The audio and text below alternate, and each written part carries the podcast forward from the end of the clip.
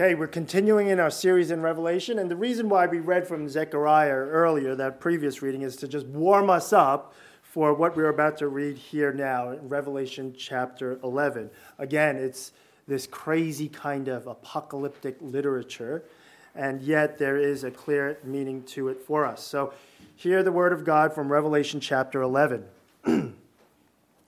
Then I was given a measuring rod like a staff, and I was told, Rise and measure the temple of God and the altar and those who worship there. But do not measure the court outside the temple. Leave that out, for it is given over to the nations, and they will trample the holy city for 42 months. And I will grant authority to my two witnesses, and they will prophesy for 1,260 days, clothed in sackcloth.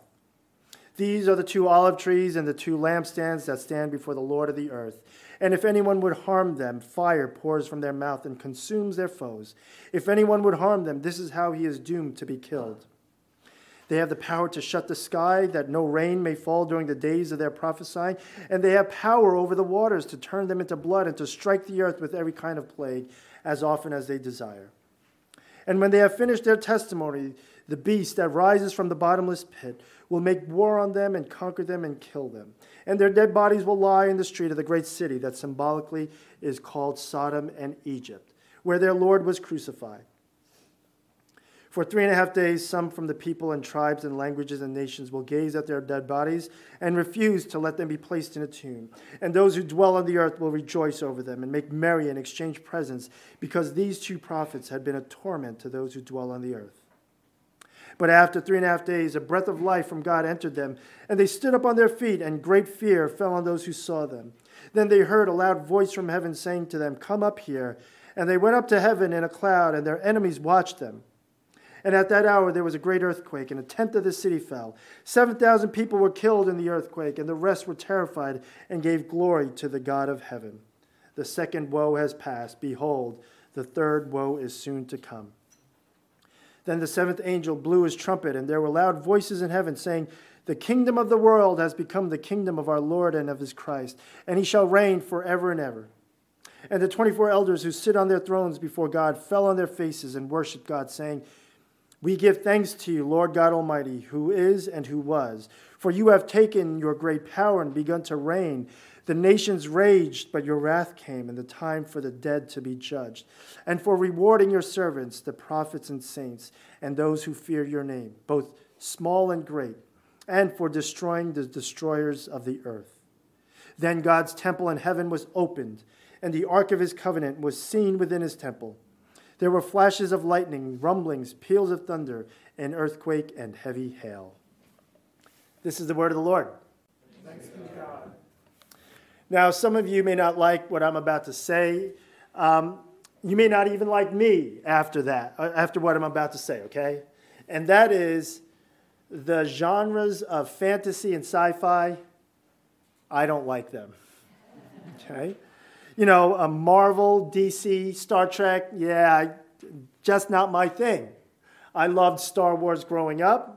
I passed it on to my kids, but now for me, it's just all fading. Even Lord of the Rings, not that big of a fan. How many of you are proud of me so, for being so bold to be able to admit that, right?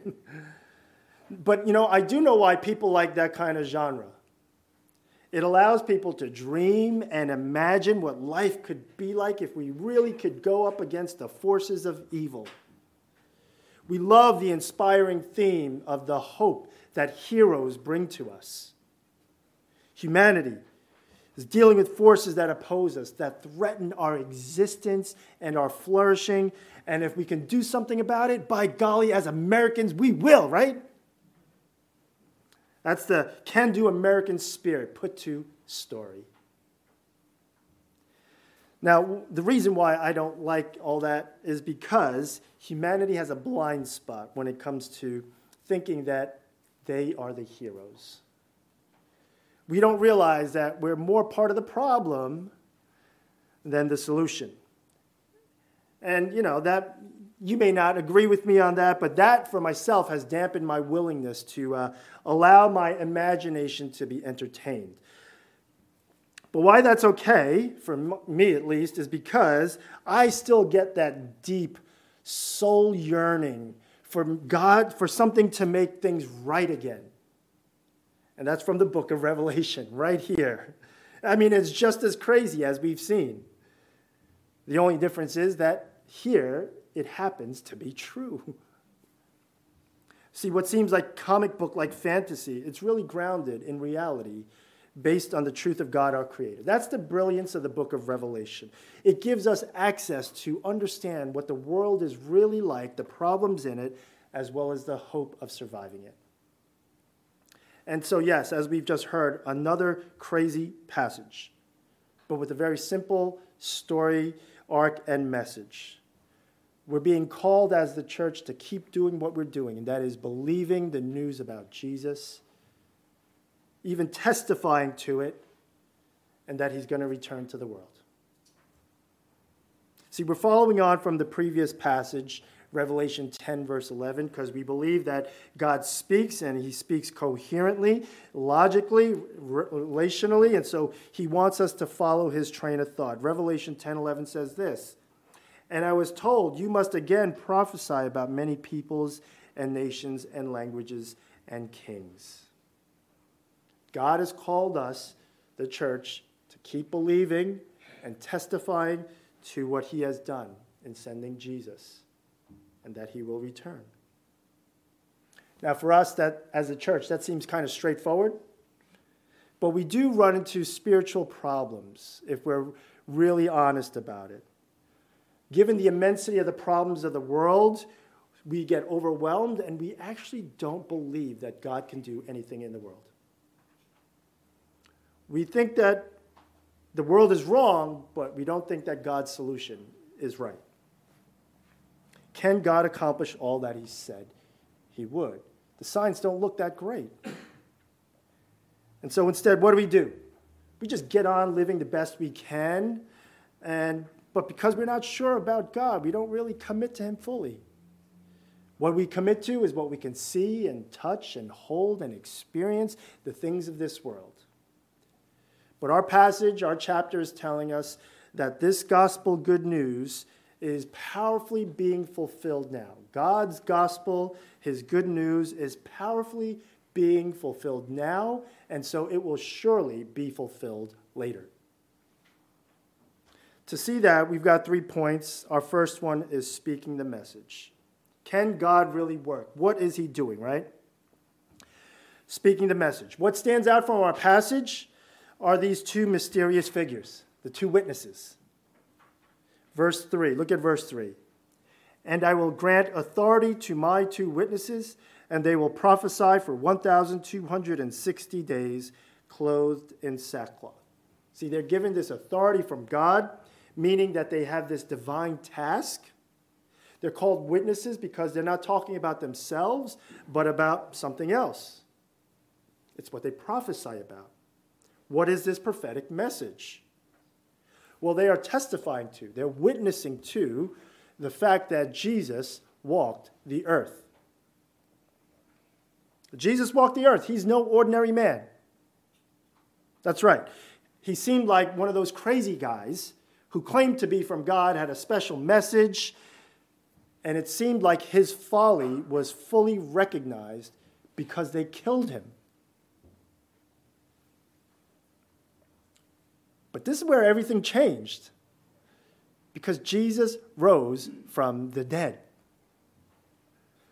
You know, many throughout the ages have claimed to be from God or some special spiritual figure, but none have claimed to be from God, allowed themselves to die, but then come back from the dead again. That's the gospel. That's the message that we believe. And there's this future prophetic element to it, which is that Jesus, not only did he die and come back from the dead, he rose to heaven, he's in heaven above, and he will return. That's the message for the world to hear. And that is our good news in its fullness, the church's good news in its fullness. See, we believe that God sent Jesus into the world um, he died as a sacrifice to bring atonement and forgiveness with God. We can put it another way. This message is simply that God has declared this period of amnesty with this fallen, rebellious world. Now's the time to return to God by being forgiven through Jesus. And that amnesty period will be over when Jesus returns. This message is the message of the church. It must continue to be declared and shared. But the reality is that it is hard to speak about this message if you find it hard to believe. It is a ridiculous sounding message, a religion centered on a crucified king. But I want us to stop and pause and consider this message a little bit more for ourselves. And I want to offer two strands of evidence. First, for Christians, your own personal testimony is proof that God is at work. God has the power to rescue people from addictions, He releases people from horrific abuses. He can empower unbelievable forgiveness. He can get victims and perpetrators freed from the bondage of sin and the devil. That's the kind of stuff where you realize, whoa, God is truly at work, and I can see it in people's lives. That excites me. It wakes me from my spiritual slumber. In fact, it reminds me that God has done a miracle in me too. Because, you know, as nice as I am, I was actually far from God, but He's the one who brought me close. I was lost, but He found me. I was dead, but He made me alive. I mean, that's my salvation story. If you're a Christian, isn't that your salvation story too?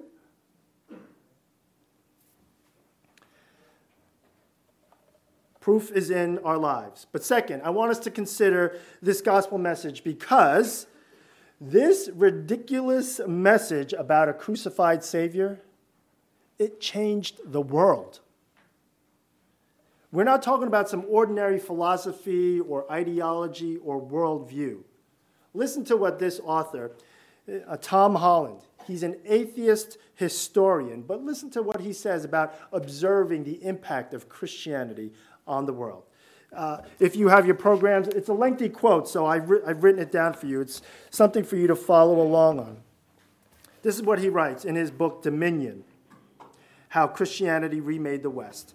To be a Christian is to believe that God became and suffered a death, became man, and suffered a death as terrible as any mortal has ever suffered. This is why the cross, that ancient implement of torture, remains what it has always been the fitting symbol of the Christian revolution. It, is the, it has the audacity of it, the audacity of finding in a twisted and defeated corpse the glory of the creator of the universe that serves to explain more surely than anything else the sheer strangeness of Christianity. And this is the main point and of the civilization to which it gave birth. See, today the power of this strangeness remains alive, as alive as it has ever been. It is manifest in the great surge of conversions that has swept Africa and Asia over the past century, in the conviction of millions upon millions that the breath of the Spirit, like a living fire, still blows upon the world, and in Europe and North America, in the assumptions of many more millions who would never think to describe themselves as Christian. All are heirs to the same revolution, a revolution that has at its molten heart the image of a God dead on a cross. Western civilization, it couldn't be what it is today, what we know it, without Christianity. See, it's one thing for a philosophy or a religion to say, believe in this God, he's almighty and you, he deserves, um, he's, he's great in power and he deserves your uh, fealty. So you have to obey him, right? Humanistic religions today, now it's like, don't believe in that God, just believe in you and do great things. But it's completely different. A completely different thing to base the power of a religion on a crucified king. See, that's ridiculous. No man could think that up and actually pull it off unless he really wasn't an ordinary man maybe his words were true. See, from this quote and this perspective, you might still not believe that Jesus is who he claims to be. But at least let us get our facts right about the Christian faith. Sure, there have been a lot of abuses committed by the church, but overall, the church has made a wholly positive impact on Western civilization. Make sure you get that right because the implications are significant, even eternal. Whereas for us, the church, as believers, I mean, this is what we believe Jesus has saved, and he's going to return to save finally, right? Not only are we being reminded to stay on task, prophesying that Jesus will return, but this is also precisely why Jesus has to return. He is going to return to complete the work that he has started. There's a verse in the Bible that many people find um, really comforting. you you might recognize it. It's from the Apostle Paul in Philippians 1 6. And I am sure of this, that he who began a good work in you will bring it to completion at the day of Jesus Christ. We find comfort in that, hope in that verse. We know that God's got our lives, He's got a plan for us. He's going to make all things right for us. Yes, He will when He returns. Jesus has fulfilled the promises of God, and he will finish it all at the end. Our chapter today is reminding us that God is wanting the church to continue the task of speaking about Jesus and that it is not futile or vain. Challenging, but not futile or vain. We can believe that God is at work. Now, it's with a perspective like that that will keep us on point as we try to work out the rest of this chapter, which is pretty crazy. So, for example, who are these two witnesses? Verse 4. These are the two olive trees and the two lampstands that stand before the Lord of the earth. They're called olive trees and lampstands because in the Old Testament, God's people Israel was likened to an olive tree and it's the same metaphorical way that Jesus would speak about him being the vine and us, the people, being the branches. There's an organic connection between Jesus and his people. Then in Revelation chapter 1, we learn that the lampstands were actually symbolic representations of the church. We're the ones who have the light, we're making the light known in the world. And so these two witnesses are symbolic representations of the church that has been formed by the gospel. Okay? And they're going to witness or prophesy for 1,260 days. Now, that is also symbolic for a definite period. Look at verse 2. But do not measure the court outside the temple. Leave that out, for it will be given over to the nations, and they will trample the holy city for 42 months. 42 months. It's another way of referring to that period, which is 1,260 days. It's not to be taken literally, but as a period with a definite beginning and a definite end and an indefinite middle. What is that indefinite middle? What are the constraints of that? Well, Jesus' ascension and Jesus' return, sometime in between. So, do the signs of the book of Revelation help us to predict when Jesus will return? No. Then why this particular number? Because it is roughly three and a half years, 1,260 days. Three and a half years, which is half of the perfect number seven. We'll see that three and a half figures um, later in the passage. But the number symbolizes God's plan that it is in effect, but not fully complete. Not the halfway point, but just some definite part leading to a clear end. See, that's how vague and loose we're to hold to these numbers.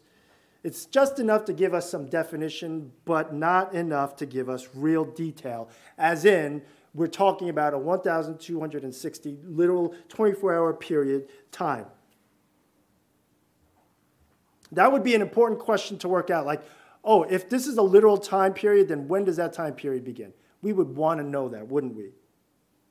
But can we find that out? We don't have to wait for these two mysterious figures to show up on the world stage at a particular date and time. We don't need these guys to reaffirm the gospel message that all of us are to believe and to make known. The gospel, in and of, of itself, is sufficient in its power. And we see that power. That's what these, these men, these symbolic representations, um, elicit. Crazy powers of the witnesses, verse 5. Look at verse 5. And if anyone would harm them, fire pours out from their mouths and consume their foes. If anyone would harm them, this is how he is doomed to be killed. They have the power to shut the sky that no rain may fall during the days of their prophesying, that they have the power of the, over the waters to turn them into blood and to strike the earth with every kind of plague as often as they desire. See, the language is like we're talking about mythical superheroes, but their signs, the, these powers, are very much like the miracles that Moses and Elijah performed in the Old Testament. They were raised up to accomplish God's will and call his people Israel to account. Moses called down the 10 plagues in the Exodus. Elijah, he went up against the wicked king Ahab, commanding nature and the skies. And what's the point of, of the language being displayed and portrayed this way? Well, just as those two figures in the Old Testament spoke powerfully through signs and wonders, the message of the church prophesying the gospel has that same kind of power. It's not the kind where you and I can speak and fire comes out of our mouths. That might be something else that comes out of our mouths. But it's a real power because the message of the gospel can really determine heaven and earth. This is what Jesus told his disciples. Matthew 16, 19. I will give you the keys of the kingdom of heaven. And whatever you bind on earth shall be bound in heaven, and whatever you loose on earth shall be loosed on heaven. See, how we receive this message, this gospel message that we're to prophesy as a church, that unlocks the direction of our futures and our eternities. That's the kind of power that this message has. Isn't that the gospel that we believe? That's the message. Now we got the dangers. Second point. In chapter 10, the previous chapter, John was told to eat this little scroll that was open and that it would be bittersweet. That's the prophecy of the gospel. The scroll's message was that, you know, there's good news. That's what gospel means. But not many will receive this news as good news, and so it will be received with a bitter taste many will try to trample on the people of God. Our experience as a church in the world while we're waiting for Jesus will be difficult. Verse 7. When they finish their testimony, the beast that rises from the bottomless pit will make war on them and conquer them and kill them, and their dead bodies will lie in the street of the great city that is symbolically called Sodom and Egypt, where their Lord was crucified. Again, crazy scene, crazy language, who likes this over DC and Marvel? Raise your hands. No. This is, this is language that the Bible can also use to convey clear truths. It's very clear that the church prophesying the message of Jesus, upholding the good news, we're in a spiritual battle and we're being opposed by a spiritual, fierce foe, this beast We'll find out more about the beast in subsequent chapters. But it will seem like the church's candle will be snuffed out, that there will be no more light, no more power, dead. That's what it will seem like. We're told um, to just to drive it home, verse 8 two witnesses, their dead bodies will be lying in Sodom and Egypt, what was symbolically the place where Jesus was crucified. In essence, these two witnesses will face the same fate as their Lord. They will die as martyrs for speaking about Jesus. Jesus died in Jerusalem. That's where he was crucified. And thankfully, we get this symbolic, I mean, this interpretive clue. We're to take this symbolically. That's the language that the text uses for us. Jesus is symbolically the equivalent of Sodom and Egypt, two notorious places in the Bible. And why? Again, that's where Jesus was killed by the Romans and by Israel. See, that's what God thinks of the city of Jerusalem. We're not talking about a little city, literal city or about a literal nation f- finding favor in God's sight anymore. Christianity's future is not linked to the physical city of Jerusalem nor the nation of Israel. Now, I got to say, I am so thankful for the nation of Israel. In the Middle East, they are our only democratic um, ally. They are a key partner. I love Israel. And I love them for, our, for their social and political um, partnership. But in terms of spirituality, doesn't make a difference. But we're continuing to see that there is stuff that's going to happen to the church. And it's going to be eerie. Just look at verse 9. For three and a half days, some of the peoples and tribes and languages and nations will gaze at their dead bodies and refuse to let them be placed in a tomb. And those who dwell on the earth will rejoice over them and make merry and exchange presents because these two prophets had been a torment to those who dwell on the earth. Just imagine what that looks like. When I think about that, I think about the actual breaking news that I remember hearing about where U.S. soldiers in Somalia were killed by Islamic extremists. I remember seeing the footage on the news of the Black Hawk helicopter that was crashed, as well as the body that was uh, chained to the back of a pickup truck being dragged around the streets. And all the Somalis on the ground celebrating their little victory over the U.S. That kind of stuff really does happen. Where they just leave the dead bodies out there but really, it's not about US versus the world. It's not about Christianity versus Islam, but it's about how the world would treat the people of God. Rome wasn't built in one day, and it won't fall in it didn't fall in one day. Likewise, the Christian West. Will we last? It's slowly eroding. There may come a day when Christianity will be in the minority. Church may become an oppressed minority. We see that in other places. It's hard to imagine that here in, in, in America, but what if that happens? Does that mean our, we have no more power? Is that over for the church, our Christian faith? Verse 11. But after the three and a half days, a breath of life from God entered them, and they stood up on their feet, and great fear fell on those who saw them. Then they heard a loud voice from heaven saying to them, Come up here. And they went up to heaven in a cloud, and their enemies watched them. Folks, this is like crazy, fantastic imagery, but all it's communicating are the basic truths of the Christian faith. See, it's not by might, not by power, but by the Spirit, says the Lord of hosts. After seven days, God's plan will be fulfilled. God, by his Spirit, would breathe life into his people again in resurrection power. Jesus was raised from the dead. Death could not keep him down. And that is all of our journeys to eternal life as well the gospel path of death and resurrection. What we believe now is what keeps us for eternity. I mean, if you're a believer, that's what you believe, right? That's the hope that the Christians have. That gives them the courage to be able to stand against opposition, even give their lives for Christ. And that cause hasn't been written off. It's not been deemed unworthy or crazy. No, the gospel message endures even in the face of opposition and suffering.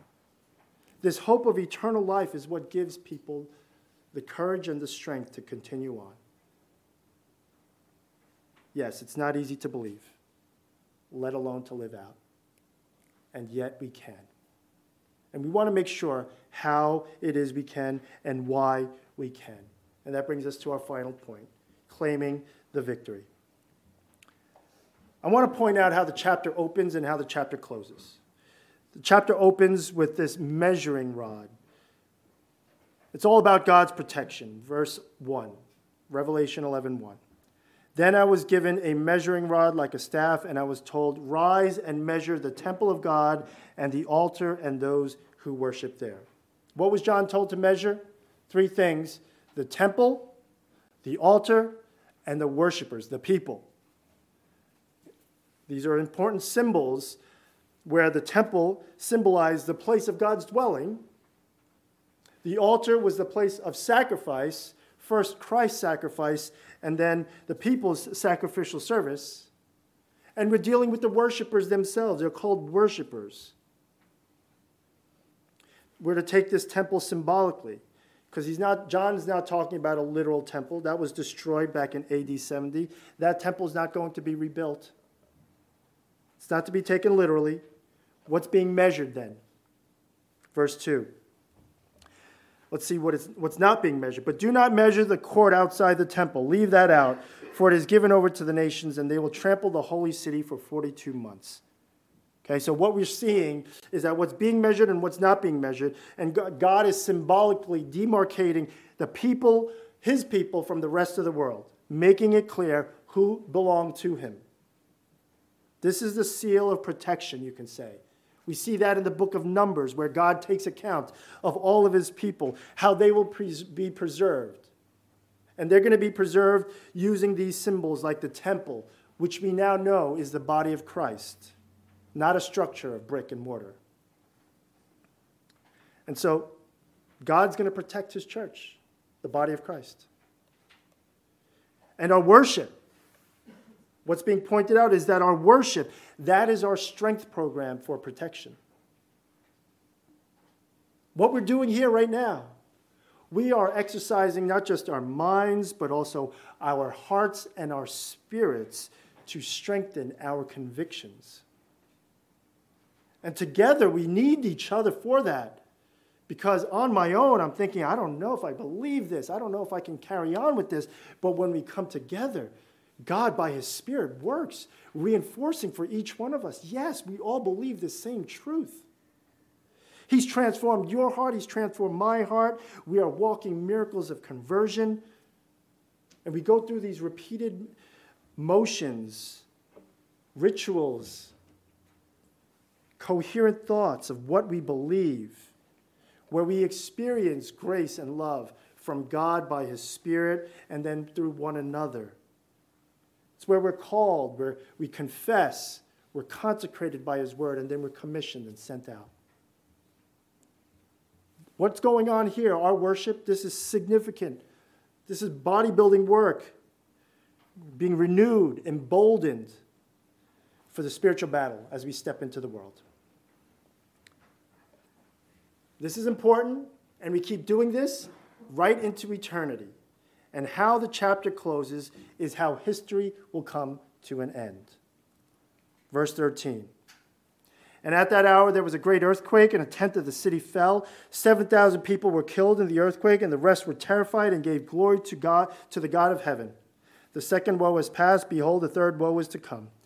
Then the seventh angel blew his trumpet, and there were loud voices in heaven saying, The kingdom of the world has become the kingdom of our Lord and of his Christ, and he shall reign forever and ever. Again, a lot of confusing things about this passage, but one conclusion is very clear. The kingdom of the world has now become the kingdom of his Lord and Christ. Jesus is going to return and make it very clear to everyone that he owns all of this. He's going to claim what is his. Everyone will know it, and no one can deny it. Verse 13, it's notoriously difficult to interpret. I've read commentators say that this is the most difficult verse to understand in the book of Revelation. Things don't line up. It doesn't work according to our linear sequence of understanding. And this is a case where we have this ambiguous text. It's got to be understood in light of the clearer texts. So there is a clear takeaway from this verse, verse 13. You know, the church, we give God joyful worship now but all are accountable, to God. So if you're not worshiping God now, later you will be forced to acknowledge the truth. Beholding God in terror, you will give him the glory that he was always due. How good it is that we could give it to him now, right? Verse 16. And the 24 elders who sit on their thrones before God fell on their faces and worshiped God, saying, We give thanks to you, Lord God Almighty, who is and who was, for you have taken your great power and begun to reign. The nations raged, but your wrath came, and the time for the dead to be judged, and for rewarding your servants, the prophets and saints, and those who fear your name, both small and great, and for destroying the destroyers of the earth. All the opposing forces of God and his goodness will be dealt with once and for all. God's people who have clung on in faith, their faith will have proven true. They will be vindicated for what they believe. This will especially be sweet for the 24 elders around the throne. The apostles and the leaders of Old Testament Israel who passed on this gospel message of Jesus to the church. It all came to fruition. We get a final glimpse of what this end scene reminds us of, which is the gospel simply. Verse 19. Then God's temple in heaven was open, and there was and the ark of his covenant was seen within his temple. There were flashes of lightning, rumblings, peals of thunder, an earthquake, and heavy hail. The temple in heaven is opened up, and a clear access is made to the ark of the covenant. In the Jerusalem temple in the Old Testament, the Ark of the Covenant, it was in the most holy place. It's sectioned off in that inner sanctum. And one day a year, God would come down in his glory cloud at the Day of Atonement to let people know that they were, Israel was forgiven for their sins, they were atoned for, and that they were right with God. That glory cloud would come down, his presence would be made known on the mercy seat right above the Ark of the Covenant. Jesus would be that Day of Atonement ram that would be sacrificed. He would fulfill all the covenant promises of God. And when he died at the cross, there was that scene where the temple curtain was torn in two, signifying the spiritual end of the temple sacrificial system, making a way to God. But here in this vision, instead of a temple curtain tearing, what we see is an ark the Ark of the Covenant in clear view, symbolizing the path has been made clear, cleared by the work of Christ. We will be with God because of his work as of atonement. That gospel is powerfully being fulfilled now in our lives, what we see in the church, how the church has impacted the world, and it will powerfully be fulfilled at the end. This is the story arc of the church. There's hope for us. The author Eugene Peterson says the Spirit's style, while preparing Christians for the long work of endurance, is to interrupt with interludes of assurance. That's what this chapter is a reminder of what our good news is, that it is powerful, an interlude of assurance. It's reminding us that Jesus has risen, he has ascended, he will return. May this settle our hearts as believers. Perhaps it will even recalibrate our hearts, remind us what our faith is all about. See, the gospel plan awaits completion, but the question for us is does the gospel plan need to be completed in your heart? Do we need to fully understand the picture of the gospel? That is, do you really believe Jesus is going to come back? And if so, would we work that into our prayers, demonstrating what our hearts are actually longing for?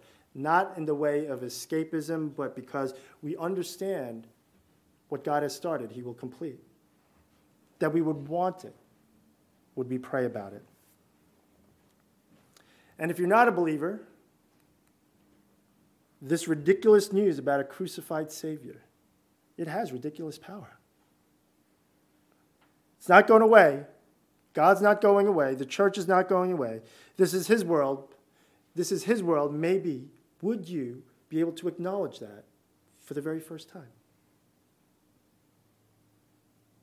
Might you even consider, oh, there is an amnesty period that Jesus will return? you will not find a more loving and gentle invitation than from a crucified king. Let's pray. We give thanks to you, Lord God Almighty, who is and who was, for you have taken your great power and begun to reign. The nations raged, but your wrath came, and the time for the dead to be judged, and for the rewarding of your servants, the prophets and saints, those who fear your name, both small and great, and for destroying the destroyers of the earth. We thank you, O God, for your plan of salvation, for this good news that indeed you worked in the world, not according to might nor by power, not according to the wisdom of the world, but through your Son, the Lord Jesus. We praise you for him. We thank you for him. We pray that we would f- believe in him and follow him all our days. Help us to remember. Help us to believe. Help us to pray that, yes, Lord Jesus, you died, you rose again, and you will return.